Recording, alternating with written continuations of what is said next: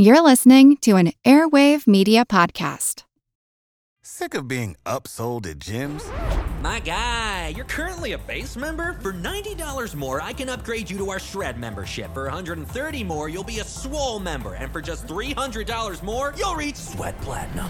At Planet Fitness, you'll get energy without the upsell. Never pushy, always free fitness training and equipment for every workout. It's fitness that fits your budget. Join Planet Fitness for just $1 down and $10 a month. Cancel anytime. Deal ends Friday, May 10th. See Home Club for details. Get ready to geek out. The Wired Science Podcast explores all the latest and greatest in science everything from strange diseases and biological breakthroughs to interesting tech and mysteries in outer space. Listen to Wired Science today, wherever you get your podcasts. That's Wired Science, wherever you get your podcasts. Mars is everyone's favorite inhabited world, at least in the movies. But Mars really is a top contender for finding life beyond this planet, microbial life, that is. However, one day the red planet might have other inhabitants, namely humans.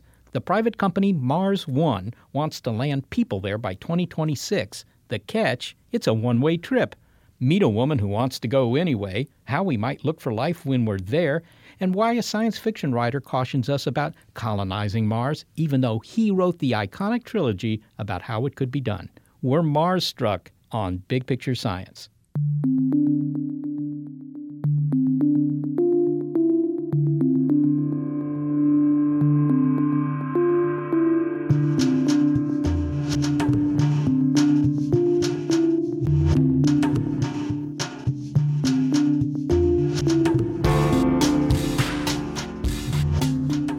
Sure, you like to travel and see exotic new places, but there's travel, and then there's travel. Welcome to the Mars Federal Colony. For your safety and comfort, domes have been installed to protect you from the vacuum outside. Thank you, and enjoy your stay on Mars. Do we have the destination for you? Imagine kicking up your heels and a lot of rusty dirt as you relax in a bulky spacesuit on a freezing, flat as a pancake landscape.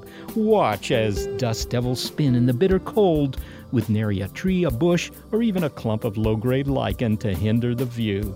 Unwinding and maybe even losing consciousness with each deep breath of carbon dioxide. Yes, Mars, the perfect escape. And while the Mars travel brochures aren't printed yet and may need a little PR finessing before they are, one private company already has a list of tourists who want to get away from it all for good on the red planet, and it claims it will send them by 2026. I'm Molly Bentley. I'm Seth Shostak. Welcome to Big Picture Science, produced at the SETI Institute, where researchers study the origin and nature of life. Big Picture Science steps back to get a wide angle view on science and technology and in this hour, everyone's favorite inhabited planet just got a little more crowded the plan to send humans to Mars. Who would go? What might the first settlement look like? And would Martians be waiting for us when we arrive? Plus, science fiction author Kim Stanley Robinson's surprising advice for those who are red hot to fly to the red planet.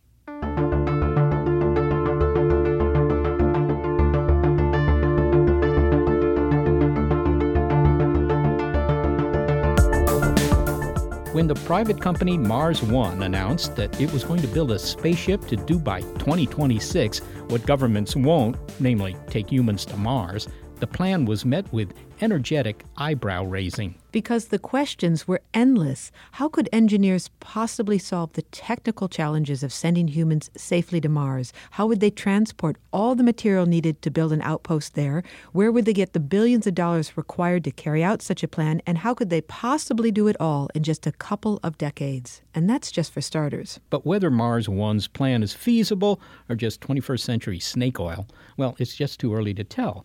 But the company found a receptive audience with its offer of a Martian getaway. It tapped into the public's ravenous appetite for adventure and space travel. For a lot of people, we've been earthbound long enough. When Mars One announced that it was looking for astronauts, more than 200,000 people applied. Eventually, that list was narrowed down to 100.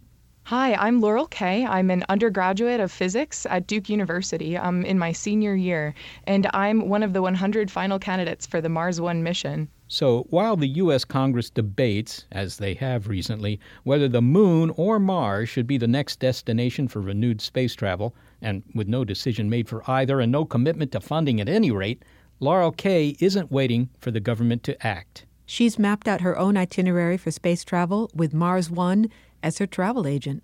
Now, keep in mind that going to Mars isn't quite as simple as going to the moon, and that wasn't simple. Mars is 150 times farther than our familiar nocturnal orb, and you'll want a seat cushion because the Red Planet rocket ride is going to take you about six or seven months. And the return journey? There is no return journey. This is a one way trip. So, ever since I was a very little kid, I've always wanted to be an astronaut. I always asked for telescopes for Christmas, and I've always been into science. And as a physics major, too, I've just been fascinated by space. So when I saw the opportunity to apply, I immediately decided that this was something that I, I wanted to at least consider. In Mars, I see such an immense possibility for advancing science and really just inspiring people around the world to come together and do something amazing, something that's never been done before. Well, tell me a little bit about the Mars One initiative because this isn't a NASA program, it's not a European Space Agency program. It's a private program, right? Yeah, so private space programs are actually starting to emerge as being potential players in the, the new age of space travel. And I think this is really exciting because instead of a race between countries to plant flags, it's really a united effort by multiple nations to really try and work together to advance science and go beyond where humans have been before. Well, they want to send, I think it's two dozen people to Mars. Now, the intriguing thing here is that you only get a one way ticket. You're all right with that? Yeah, so I'm 20 and I'm very optimistic that within my lifetime there will be a way to come back. But for me, this is my dream. I think that in a lifetime spent on another planet, you could do so much more than you'd be able to do in a very short trip. Um, you'd be able to do much more significant amounts of research. You'd be able to really have an influence on the settlement um, and building that up and establishing the community that is made there. So I think it's a, a really interesting opportunity to be able to go one way. Well, where would you live on Mars? I mean, you said establish a colony, but mm. you know the surface of Mars is a pretty awful place. It's bitterly it cold. It certainly is. no, no liquids. Uh, you can't breathe the atmosphere. I mean, you know, you got to have some sort of protection there. Yeah. So what we're aiming to do is we're aiming to set up an establishment that will half of it will actually be underground. So it'll be shielded from radiation by several meters of dirt, which is equivalent to the protection that we get just from the Earth's atmosphere. We're going to have live plants and we'll have uh, all sorts of entertainment. So it's definitely not going to be the same um, type of environment that you get on Earth where you can go outside and see a forest. So you don't mind living in a high tech dorm for the rest of your life because that's what we're all. talking about here. Yeah, no, I think it's just an amazing experience to be there at all. Now, Mars One has had many thousands of applicants, I believe. Mm-hmm. And now they've narrowed the selection down to what, 100? And you're among those?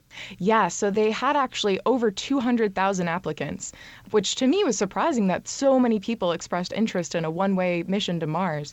They narrowed it down um, at the beginning of last year, in January of last year, to just over 1,000 applicants. And since then, it has been reduced to 100. This group of 100 will be further reduced probably later this year to just 24. So, what did you have to show them, Laura? What did you have to prove to them to be in this uh, top 100 list? It started with just a simple video and series of essay questions. So that was really just to show them who you were, potentially what your strengths were, what your weaknesses were, why you really wanted to go, because that's a very important question, and to give them a sense of your personality and possibly your, your intelligence, your capability. So that was the first round. And then from there, we had to do a health check. So we had to make sure that we qualified based off of being healthy, normally functioning physically fit individuals. And then after that, we answered questions again about ourselves so that they got a better idea of who we were um, and how we react in certain scenarios. Well, let me follow up on that a little bit because there have been studies in the past when people have considered rockets that might go to the stars, where you, mm-hmm. you know, generation ships, as they're occasionally called, where, you, you know, you'd have people living on these rocket ships and uh, they would spend, I don't know, thousands of years getting to yes, some, yes. some, some, other planetary system. Uh-huh. And one of the big barriers is the fact that when you have a small group of people, they get on one another's nerves. Mm-hmm. The crew breaks down into cliques. They become aggressive. The men start fighting over the women, whatever. and, and, and, the, and the projection is it's a bad scene, one that ends in catastrophe. Yeah, so that's definitely a serious concern. But that's a concern that we have 10 years to address. We're going to be putting the candidates in groups of four, and those four will be placed in those groups based off of their personality and compatibility. So those groups will undergo simulation missions where they will be together uh, in groups of four for months at a time. And see how they they behave and it'll try and simulate exactly the kinds of conditions so there will be a time delay in communication between that group and the outside world they'll have to um, solve realistic problems together and based off of those studies and those practices, we can start to get a good idea of how they'll work together, what will work and what won't work, because it certainly would not be a good idea to send four people off to Mars together who are not going to get along. All right, Laurel, you're a young woman. You're still in college. Yes. If this actually happens, you'll be leaving everything and everyone you know never to come back. Is your family okay with this? Are your friends okay with this? Are you okay with this? so, my family is certainly worried, and they're worried about my safety. Um, and that's so understandable. I'm worried about my safety too. However, this mission uh, seeks to test all of the technologies on the unmanned missions before they send the manned mission. And they'll be using the same launch and landing technologies. So, if all of those go successfully, that's eight missions altogether that occur before the human mission. So, I think that'll really settle everybody's fears. And other than that, they're very excited. I've been getting so many questions and comments, and they're all very positive, really, from my friends and family. I think they're all just very excited and very proud that I've made it this far. And honestly, I am too. I, I hadn't expected to make it this far, and it's just been great. Laurel Kaye, thank you so very much for speaking with us. Thank you. Laurel Kaye is a senior in the physics department at Duke University, and she plans to go to graduate school before going to Mars. Well, you know, the one thing we can expect in interplanetary travel is uh, the unexpected. Ladies and gentlemen, thank you for choosing Space Y. We'll start by boarding everyone in Group 1. After that, we'll take parents with young children. Please do check your ticket. Oh, please don't seat me next to the crying baby. Not the crying baby. Then we'll be taking Group 2. After that, volunteers for airlock seating. This is exciting. I've read all the books.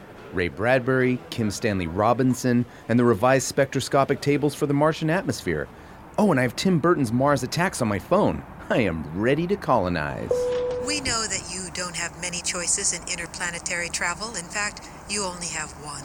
But we're glad that you've chosen Space Y. Let's see, I'm in row 784Q. I wonder if that's an aisle seat. Be sure to securely stow your carry on, remember our limit of 22 bags, under the seat in front of you. Ask a space attendant for help when we arrive at the planet.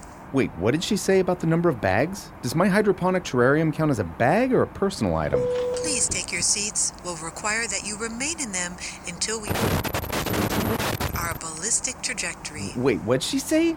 You'd think for this kind of long distance flight and the price of this ticket, they'd have a better PA system. All right, let me secure my cross the chest restraint. For those of you who are Space Y preferred members, you will qualify for free Wi Fi service for the first 30 seconds of the flight while we're close to Earth. Hey, how's it going? Hi there. These seats are kind of snug, huh? Yeah. Hey, how about every other week we alternate who gets the armrest? That's a good plan. I can do that for seven months. yeah, but what are we going to do for oh, the others? Shoot, I knew I'd get a seat behind the crying baby. Uh, what did you say? Well, I just said that. Also, Space Y preferred members will earn three billion two hundred million four hundred and fifty-six thousand seven hundred and thirty-three miles on this flight. That's like 15 times as many miles. I should have signed up to be Space Y preferred. A reminder G forces will be a little unpleasant for the first two minutes of this trip. Once we get above the ionosphere, you'll feel better. But this would be the time to take anti nausea pills if you have them. That's a good idea. You want some of these? Personally, I don't need any anti nausea pills, but I did stock up on SPF 5000 sunblock. No ozone in the Martian atmosphere. Well, you are a cautious guy, since you'll only be seeing Mars for a couple of hours. what? I mean, maybe you'll catch a couple of rays, but usually we don't during a flyby. Why would we fly by Mars before landing? Well, this is a non stop flight, and a good thing, too, because I really hate it when you have to change at Jupiter. Jupiter? This is a flight to the red planet. Uh, no, to the dwarf planet. Although, technically, it's actually not a planet because. you know, Pluto? This ship is bound for Pluto? And Space Y welcomes you to Flight 170 to Pluto. Now, please switch your personal electronic devices to rocket mode. Our captains advise us that travel time will be nine and a half years, but if we get a tail solar wind, we're hoping to cut that down to 8.9. Uh, I better text my wife and let her know I'll be home later than I thought.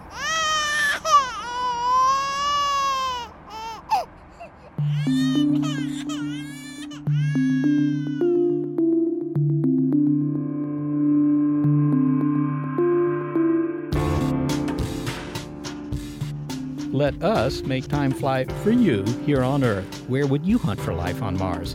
One scientist gives us his idea. Then later in the show, science fiction author Kim Stanley Robinson's advice for aspiring Mars bound travelers. We're all a little Mars struck on Big Picture Science.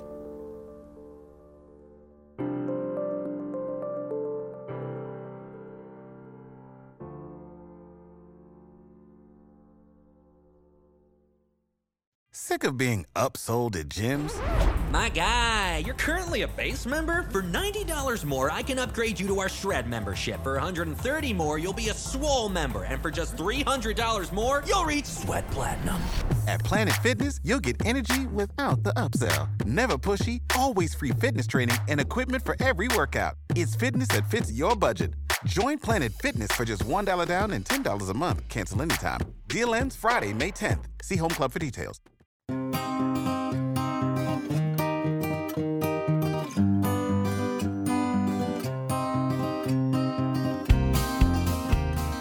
When most people think of biology beyond Earth, they don't think humans. Although, as we've heard, that may change if we colonize space. Nope, more often, most people think Martian.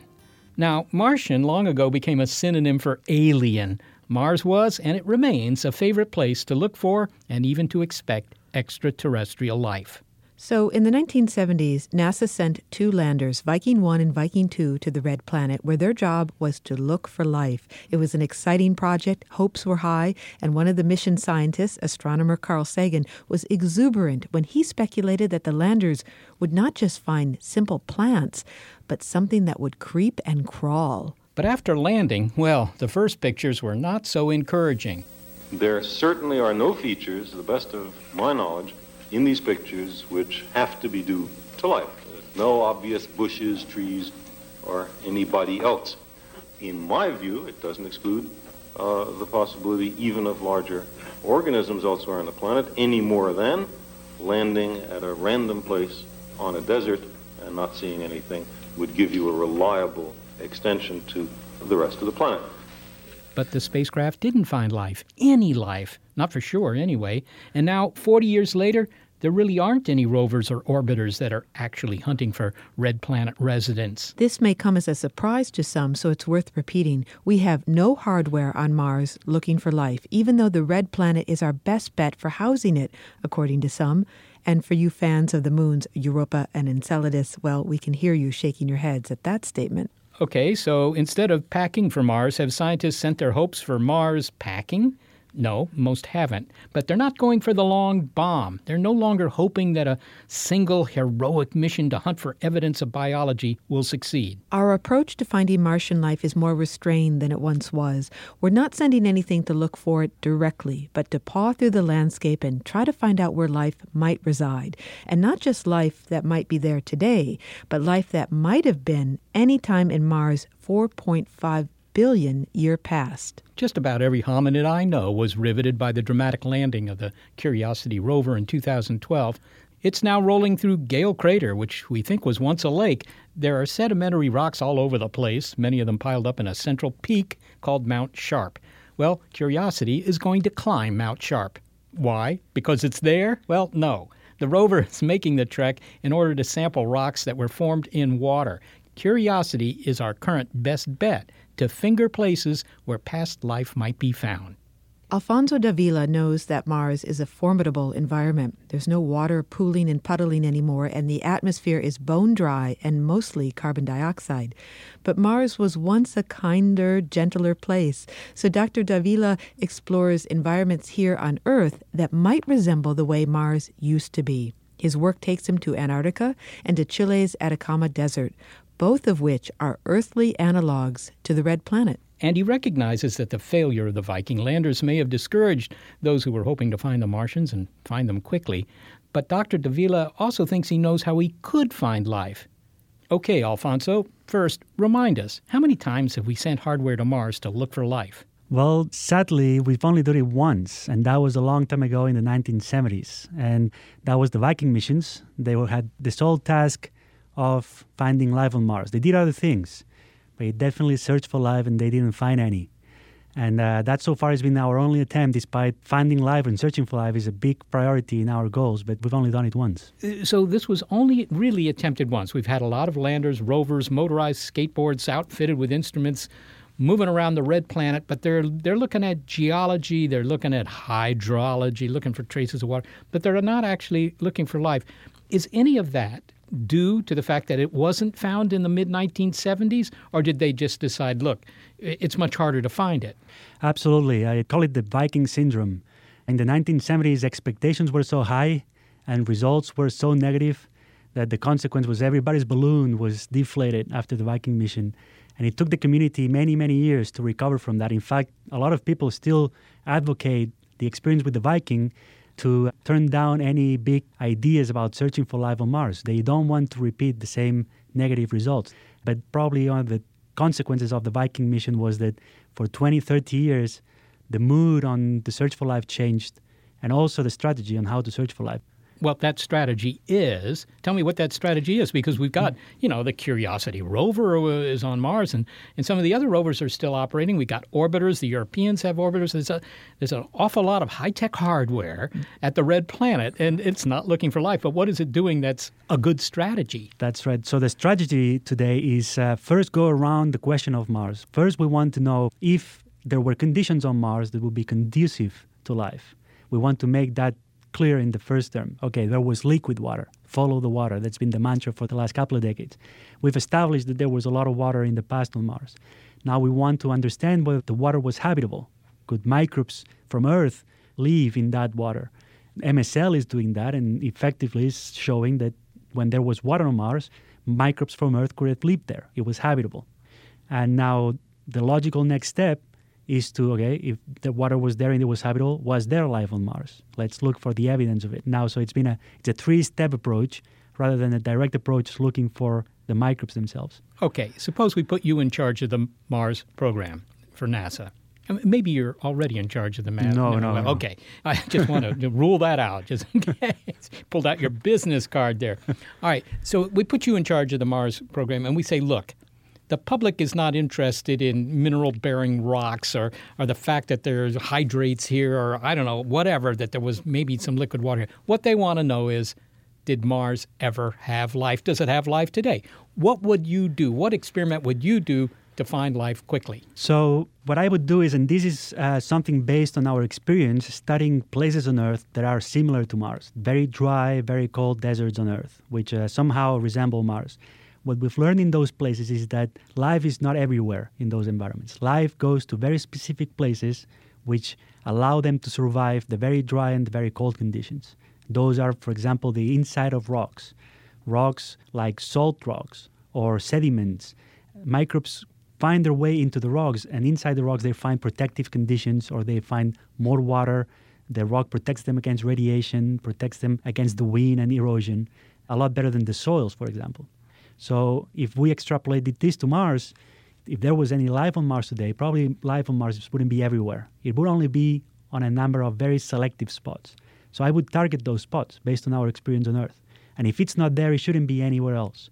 So I, if I was in charge, I would say go here, go there, maybe go there. And if it's not in these three places, you can pack or you can start looking for other stuff, but life is not on Mars. That's very interesting. You say water on the inside of rocks. You know, when I think of a rock, I don't think of it as having water inside. No, and uh, microbes figured that out way before us. There is some rocks which uh, actually themselves provide the water. That's an example of what happens in the Atacama Desert in Chile, which is the driest desert on Earth. And the only place where we find life in the driest parts of that desert is the inside of rocks, which are made of salt. And the salt itself picks up water vapor from the atmosphere and brings it into the rock and turns it into liquid. And then the microbes in the rock can use that liquid water for survival. Salts are very good at doing that, not other rocks. Another example, in the dry valleys of Antarctica, there is a different type of rock. It's a sediment rock. That rock doesn't pick up water from the atmosphere, but snow accumulates on top of that rock every now and then. And despite Antarctica is very cold, the sun in the summer days it warms up the rock, and when the rock heats up like an oven, it melts the snow, and the snow goes into the rock, percolates into the rock, and then the microbes in the rock pick up that liquid water. So it's the rock itself, the physical properties of the rock, that one way or another provide the liquid water that microbes need. There is nothing to suggest that there will be living microbes on Mars today. There's many reasons why they shouldn't be living on there today. Conditions are really nasty on the surface of Mars, the radiation, the temperature, the dryness, and everything. But conditions were better in the past, and not that far ago. Uh, maybe tens of millions of years ago, hundreds of millions of years ago then life could have existed and being active on the surface of Mars. And what we would find today in those rocks would be the remnants, the dead bodies, so to speak, of those microbes, which still would give us a lot of information. Uh, they would tell us what they bred, what they ate, how they reproduced. Did they have a genetic code like ours, like DNA, or was, was it different? That type of information we can still extract from dead Martian microbes. But if we were to find them, even if we were to find microbes that have been dead for 100 million years, that still would be important and exciting, would it not? It would be a watershed event. It would be a phenomenal scientific result, also with social and philosophical implications. Now, the amount of excitement would be also dependent on what we find, and that also has to do with what we look for. There's many ways microbes can leave behind traces of their presence. On Earth, we have evidence of life which is 3.5 billion years old, uh, but that evidence is in the form of rocks rocks with certain shapes and sizes and forms and compositions that indicate that there were microbes back then. But the rocks don't tell us much about the microbes. We don't know what color they had, how big they were, what did they uh, use for food, how did they reproduce. The same could apply on Mars. If we find the same rocks, that would tell us that there were microbes on Mars at some point, but they, didn't, they wouldn't tell us much more than that. If we look for things that are more informative of the fundamental properties of life, like for example on Earth, finding DNA tells us a lot about ourselves. It tells us that every life on Earth is the same from the genetic point of view. We all have DNA in our systems, a microbe and an elephant. Uh, if we find proteins, we see that every protein from every organism on Earth is made of the same type of compounds. There is a universality to life on Earth. That's the kind of information we extract from these compounds. If we find the same or similar compounds on Mars, they would tell us so much more about Martians that we could possibly learn from looking at rocks. I always use the example of a book.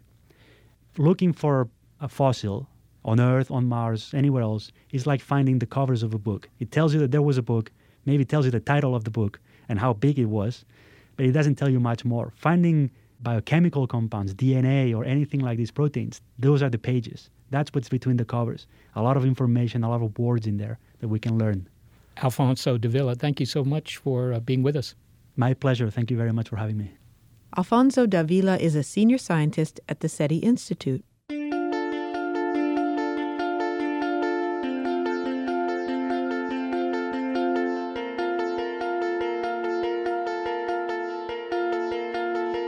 Carl Sagan was always a glass full kind of guy when it came to Mars.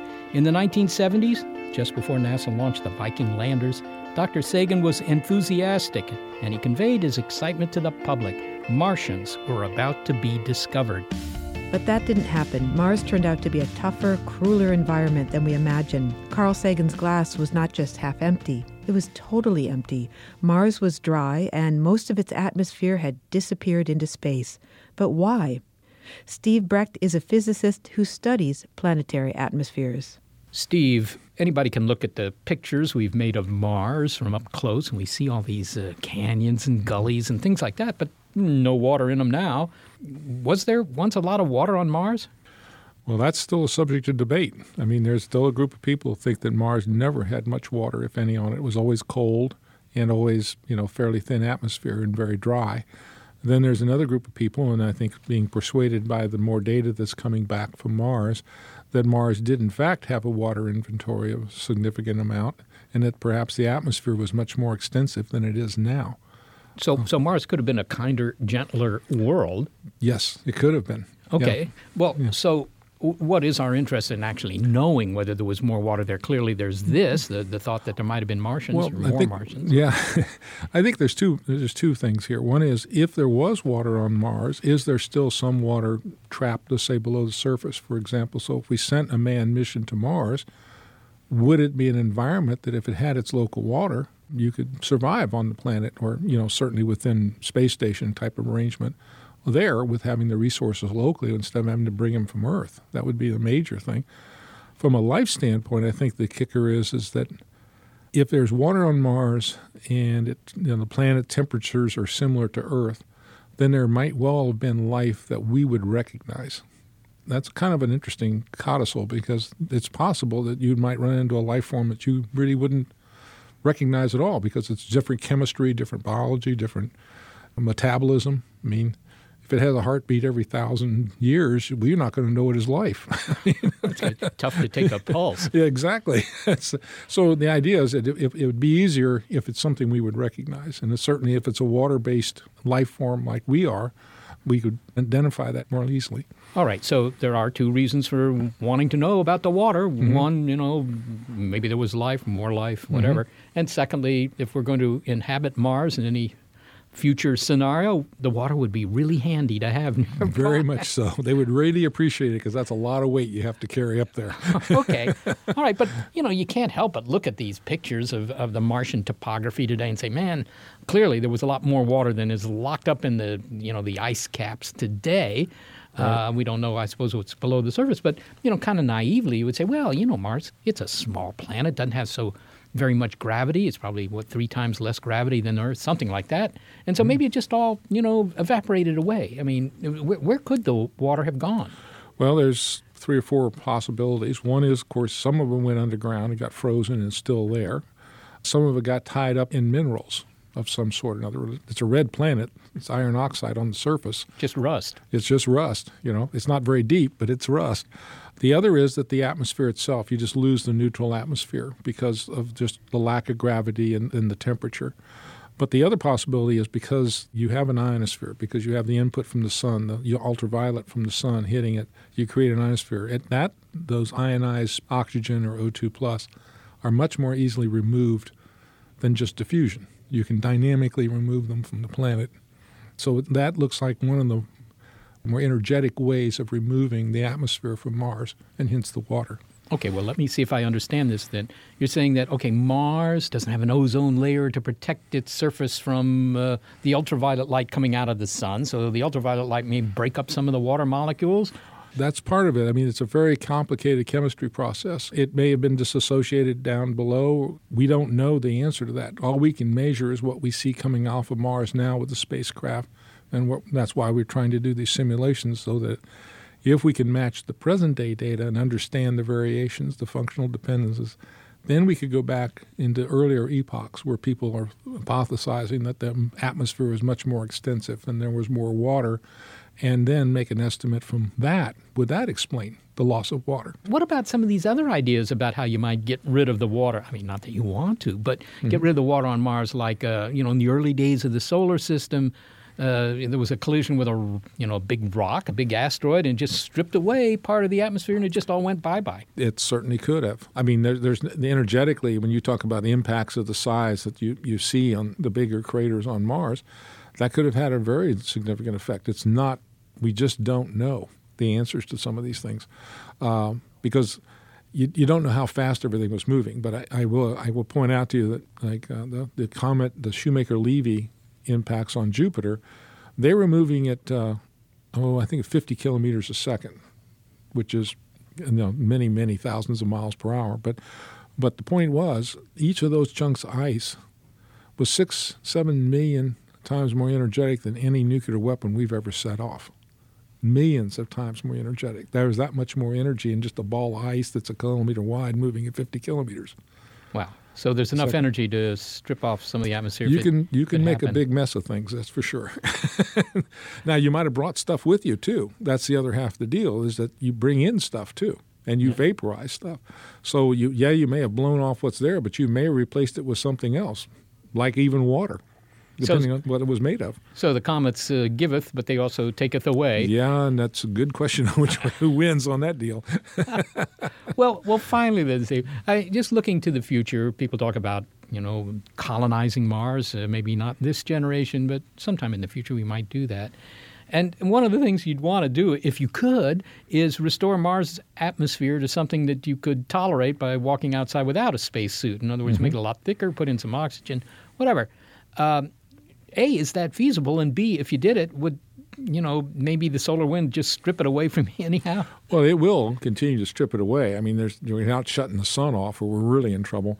Uh, there is actually ways. I mean, they're they're pretty far out in the sense that, to the best of my knowledge, they've noted that some of the asteroids in the asteroid belt are water, and they're so to speak uphill gravitationally from Mars. So if you were to bring them down into onto the planet, or even impact them on the planet, you may well be able to replace a fair amount of atmosphere and and uh, water on the system. So there's there's hope for this project. Who knows? it's kind of fun. I will say this our knowledge level has gone up enormously in this last 40 or 50 years. And so, you know, who knows? All right, I'm, I'm going to consider buying some uh, real estate on Mars. Stephen Brecht, thank you so very much for speaking with us today. Oh, you're welcome. I've enjoyed it thoroughly. Steve Brecht is a physicist and president of the Bay Area Research Corporation. He studies planetary atmospheres. And there are at least two experiments that are going on to try to find out A, what happened to most of Mars's air, and B, how much water was on the surface anyhow. Now, for the first, we have MAVEN. That's NASA's Mars Atmosphere and Volatile Evolution mission. And its job is uh, to orbit the red planet and try and find out, you know, where did the atmosphere go? There was obviously more in the past. Where to go? And ground based telescopes have recently discovered that Mars may have had a huge ocean with at least as much water as our Arctic Ocean. That would be a stunning result because that ocean would cover as much of Mars proportionately as the Atlantic covers on Earth. And if that ocean were there for millions, maybe billions of years, well, maybe something cooked up in it. Nonetheless, it certainly sounds like Mars salad days are behind it. You know, the era when it had a thicker atmosphere and plenty of water on the surface. But could we resuscitate Mars? Could we turn it into a more desirable hunk of real estate, a livable human outpost? Now, that's the kind of bold plan that you'd think author Kim Stanley Robinson would support. After all, he wrote a trilogy that describes in detail colonizing and terraforming the red planet. So why isn't this visionary on board with the plans of Mars One? He's next. We don't know what it is, but we're Mars struck on Big Picture Science. A lot happens every day. Cut through some of the noise by listening to What's New with Wired, a podcast that provides in depth coverage on technology and culture. With new episodes released every weekday, you can catch up on all the major events you missed.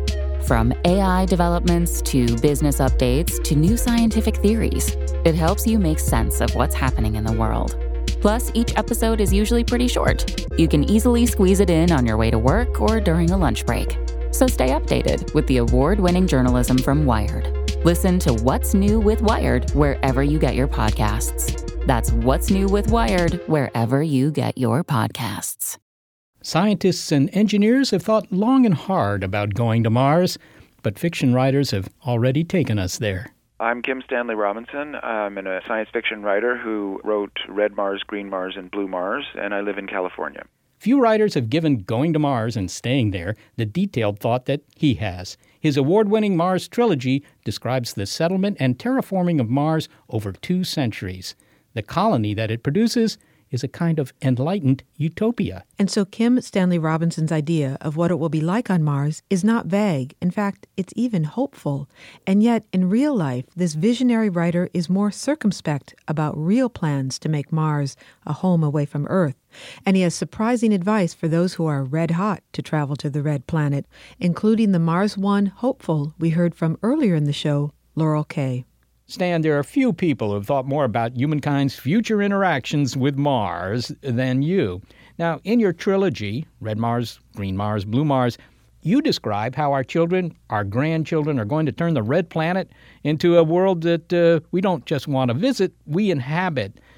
Did you think that was inevitable when you wrote these books? Well, yes, I did. The information that I had came from the 1980s and was mostly information from the Viking landers and from satellite views of Earth, from Earth. And Mars at that point looked to be dead and not having any life of its own, and it looked like it had enough of all of the volatiles and chemicals necessary for human life, and it didn't look like there was anything poisonous on the surface. Since I wrote those books, all three of those assumptions that I made have been questioned, and so um, I think it's no longer a simple matter, and it's possible that we could occupy, inhabit, and terraform Mars, but I think it's probably going to take a lot longer than I described in my books. So, are you saying that Mars seems a little bit less attractive now than when you wrote the trilogy? Yes, as it's been explained to me by the planetary scientists at NASA Ames, there's much less nitrogen on Mars than there should be if there had been an ordinary distribution through the solar system in the original planetary accretion. This is still mysterious, but it apparently exists, and we really need nitrogen. So that's one problem. Another problem is there could be indigenous bacterial life down in the basement regolith, which is to say, like a kilometer underground or 100 meters underground, and that's going to be very hard to disprove. Um, so when we go there, we may be intruding on alien life. And then lastly, the surface is covered by perchlorates, which are um, poisonous to humans in the parts per billion range. And the Viking lander didn't reveal that. It's since been revealed by our subsequent landers. And now those perchlorates could be changed into something more benign to humans by introducing a surface bacteria of our own to eat them and process them, because they're basically salts. But that would take a long time. So these are new stoppers that I didn't know about when I wrote my books. Now, according to the first book in the series, Red Mars, 100 colonists will be landing on Mars in about 2026, roughly a decade from now. That date eerily agrees with the projection of the Mars One project, which is intended to put colonists on Mars. Why that time frame? I mean, you know, there's been a lot of history behind us, and suddenly these time frames all seem to match. Well, but they don't really because I was assuming from about 1990 when I began to make my assumptions and began to set down the timeline of my books, and I was assuming that means uh, 36 years of vigorous work on getting to Mars, setting up an infrastructure robotically, and preparing for the trip uh, and by understanding how to get humans there. Well, none of that has happened. So, really, we're still 36 years out. In other words, uh, you think the timeline of Mars One is not necessarily realistic. I don't think it's realistic. Earlier in the show, we heard from Laurel Kaye, and she's a young woman who uh, has signed up for the Mars One project, wants to go. She's among the 100 finalists. Any advice you would give her? Well, you could lock yourself in a room for six months and then come out and, and think it over. you think that that would be good practice for what's going to happen en route? Yes, on there. Once you get there, you need to stay 30 feet underground so that the radiation that isn't being stopped by the atmosphere, because there's hardly any atmosphere there, um, would be very bad for you. So the first settlers, as in my Red Mars, have to set up a shelter that is uh, protected by uh, 30 feet of, of regolith, of rock. So then trips outdoors would be infrequent and uh, be a specialized thing, like like they're practicing through the little imitation Mars lander that's in the Utah desert and up in the high Arctic. So there are complications. And I have to say, I myself spent four days at the South Pole, which is as close as I've been to kind of what life would be like on another planet. It was ice planet, but it was extremely difficult to go outside. So that was like four days trapped in a Motel 6, and I, I lost all desire to leave Earth. But Stan, in your first book, Red Mars, the colonists do go there. I think you send a, I don't know, a, hundred people or something like that. There's got to be some incentive for them to do that other than sightseeing. So, uh, what would be the incentive to colonize the red planet? Well, I think the best analogy is Antarctica again. It's beautiful, it's scientifically interesting, it teaches us things about the Earth, the totality of the Earth as a planet that we couldn't learn anywhere else.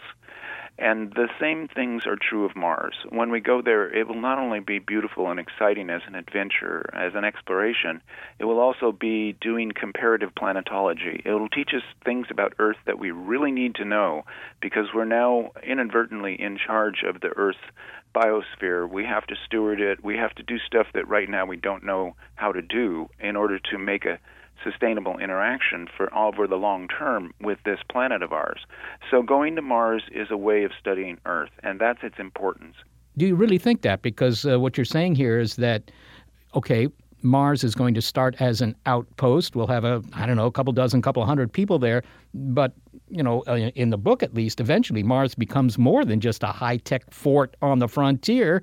You know, you start sending lots of people there. You really encourage emigration. You, you don't look at it that way anymore. Right. I think that the time scales are off, and that my Mars trilogy was one way of talking about the problems that we have on Earth. In other words, a kind of allegory in the real history, what I think is until we get um, space elevators that make getting off planets easier on both Earth and Mars, the problems of just getting that much weight into space and across between the two planets are prohibitive. And also, we've got 7 billion people on this planet and might get 9 billion, maybe even 10. There's no possibility that Mars can serve as any kind of escape valve for that situation. In other words, we have to make a reconciliation on this planet. There is no planet B. Mars, even Mars, as close as it is to us, the terraforming of it is too long term. It's really thousands of years, and we only have decades to get it together here. All right, so Mars is a tough environment. You solve that in the books, of course, with terraforming. In other words, turning Mars into something that's a little bit more like the Earth so you can step outside without putting on that spacesuit. How did you envision that happening? Well, I followed the scientists in this. Uh, this is sort of a Carl Sagan thing. Right when they were discovering what Mars was really like with Mariner and Viking, the planetary scientists were beginning to investigate the idea of terraforming of what would it take and it turned out that mars is like one of the best candidates you could possibly imagine it's nearby it's got a fair amount of gravity it's got a lot of water it's got all the volatiles we didn't know that it's a little short on nitrogen so um, it's basically application of heat and one good terraformer, Martin Fogg, suggested um, literally hundreds or thousands of thermonuclear bombs set off so deep that their radiation was trapped, but that their heat dispersed through the Martian lithosphere and began to melt that water that's frozen now on Mars. And slowly but surely, you begin to release the volatiles and create an atmosphere that has some oxygen in it that overwhelms the CO2 that is almost all that is the atmosphere there now. So terraforming is, is basically engineering its application of heat. There's no magic involved. And you introduce all the genomes from Earth. So we already have the biological components of it ready to unleash on Mars. And so you could recapitulate evolution perhaps a million times faster than evolution, but that still leaves you with um, you know centuries of time that would it would take place. I still think it may happen it's a viable project and it would be so exciting and so interesting that if we do create a sustainable civilization on Earth and feel confident that we're not wrecking this planet, then it might be the next great project. But it can only follow on the first great project, which is sustainability here. One of the arguments made for the eventual colonization of Mars and actually moving a lot of people there is to look at history. For example, the opening of the New World during the 16th century. That had some benefits in the Old World. It uh, provided an escape valve for the oppressed, and medieval serfdom disappeared. Bob Zubrin, an advocate for missions to Mars, says that the Red Planet could do this for the entire Earth and stop the growth of autocratic government here. Do you see this as an essential thing that we need a new frontier? No, I think that's a completely false analogy. I think that uh, Mars does not exist in a relationship to Earth like the New World did to the Old World. For one thing, the New World was occupied about 13,000 years ago by human beings coming over from Alaska, so they were already here and they got badly um, devastated. So the New World uh, was not entirely a positive development. The inhabitation by people from uh, mainly Europe and Africa was not entirely a positive development for the locals already here. Now, in Mars, that doesn't exist, but there's just the problem of getting across there and what you've got when you get there. It's poisonous. There's no atmosphere. You'd have to terraform it first. The thousands of years it would take to terraform versus the decades that we have with our current problems means that this is just a fantasy and a bad historical analogy. And and um, I just have a very uh, profound disagreement with Zubrin's analogy to the European colonization of the New World. That's not what Mars is about. Stan Robinson, thanks so very much for speaking with us. Pleasure, Seth, always. Kim Stanley Robinson is the author of Red Mars, Green Mars, and Blue Mars, and he lives in California. So, what we've heard in the show is that Mars is still a very attractive place for the public, despite everything we're learning about the planet. Yeah. When you look at the history, 100 years ago, Mars was extremely attractive. We thought there were canals there, after all. Some, some people did. It was the planet that was a cousin of the Earth, right?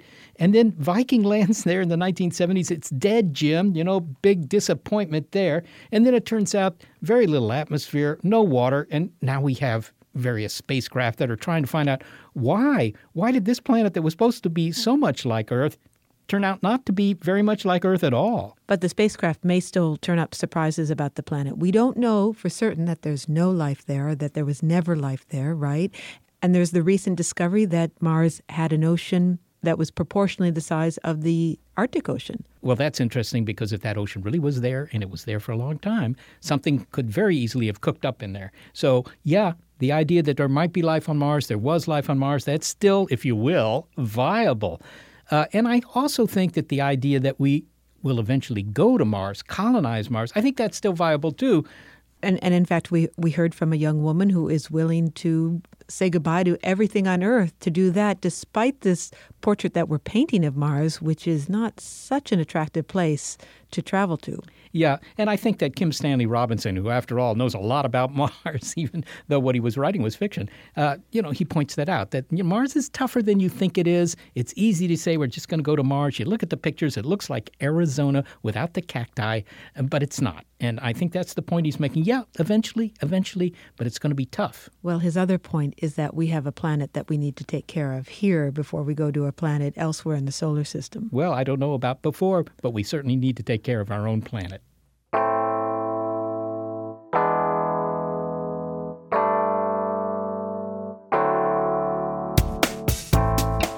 Thanks to a Mars Marsvelous production team, Gary Niederhoff and Barbara Vance. Also, thanks to financial support from Rena Shulsky David and Sammy David and the NASA Astrobiology Institute. Big Picture Science is produced at the SETI Institute, where scientists study the origin and nature of life. And a big thanks also to our listeners. Your ears have been attuned to Mars Struck. If you'd like to hear more Big Picture Science, you'll find it in our Big Picture Science archive, which is on our website, bigpicturescience.org. And if you're a podcast listener but you prefer listening to over the air radio because a set of earbuds mars your appearance, check out the listing on our website of radio stations that carry the program. And if your local station is not on that list, consider letting them know you like the show. Oh, and do you have a comment, a criticism, maybe a suggestion? Throw them into an email and send it to bigpicturescience at SETI.org. Oh, God, when are we going to be there? Nine years, give or take. We've been flying an hour. Sick of being upsold at gyms? My guy, you're currently a base member? For $90 more, I can upgrade you to our Shred membership. For 130 more, you'll be a Swole member. And for just $300 more, you'll reach Sweat Platinum.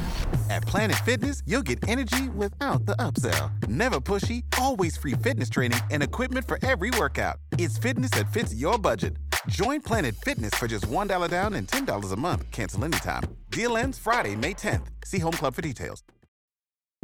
Tech moves fast. So keep pace with the Daily Crunch podcast from TechCrunch. With new episodes every day, this podcast will give you a quick overview on everything you need and should know about startups, new tech, regulations, and more. Listen to TechCrunch Daily Crunch now, wherever you get your podcasts. That's TechCrunch Daily Crunch, wherever you get your podcasts.